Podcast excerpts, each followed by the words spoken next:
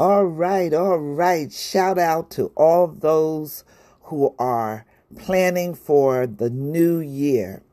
But before you start planning, let's take a walk down memory lane. I want to have a shout out for all those who were born around 1945 and before. For all those who were born before 1945, we are survivors.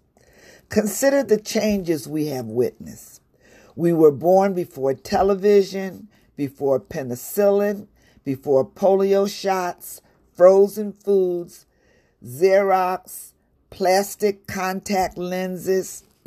We were born before frisbees and the pill.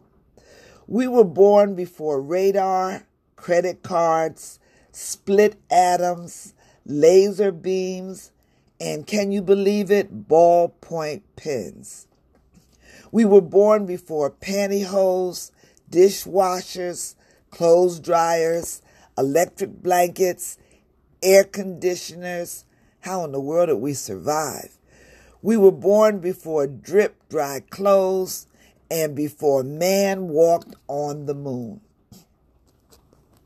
If we were born before 1945, we got married first and then live together. Now, how quaint can you be? In our time, closets were for clothes and not for coming out of. Bunnies were small rabbits, and rabbits were not Volkswagens. Designer jeans were scheming girls named Jean, and having a meaningful relationship meant getting along with our cousins. We thought fast food was what you were doing or eating during Lent, and outer space was the back of the Riviera Theater. Remember those days? We were before house husbands, gay rights, computer dating, dual careers, and computer marriages. We were before daycare centers, group therapy, and nursing homes. We never heard of FM radios or tape decks or electric typewriters, artificial hearts, word processors, yogurt, and guys wearing earrings. For us, time sharing meant togetherness, not computers or condominiums. A chip meant a piece of wood, and hardware meant hardware, and software wasn't even a word. Back then, made in Japan meant junk, and the term making out referred to how you did on your exam pizzas, McDonald's, and instant coffees were unheard of. We hit the scene where there were five and ten cent stores or where you bought things for five and ten cents.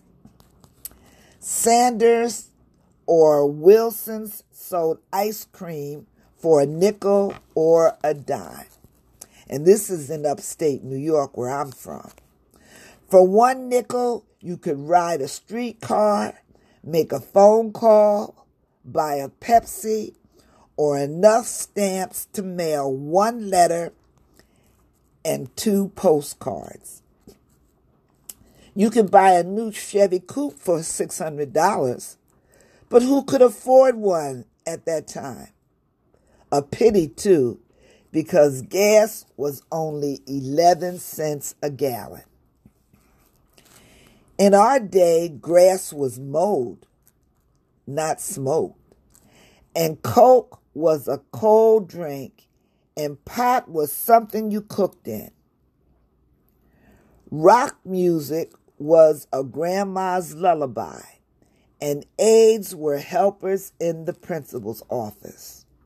We were certainly not before the difference between the sexes were discovered but we were surely before the sex changed. We made do with what we had, and we were the last generation that was so dumb as to think you needed a husband before you had a baby. No wonder we were so confused. And no wonder there is such a generation gap today. But after all that, we survived. And so as we go into the new year, what better reason to celebrate? Now that's my story, and I'm sticking to it.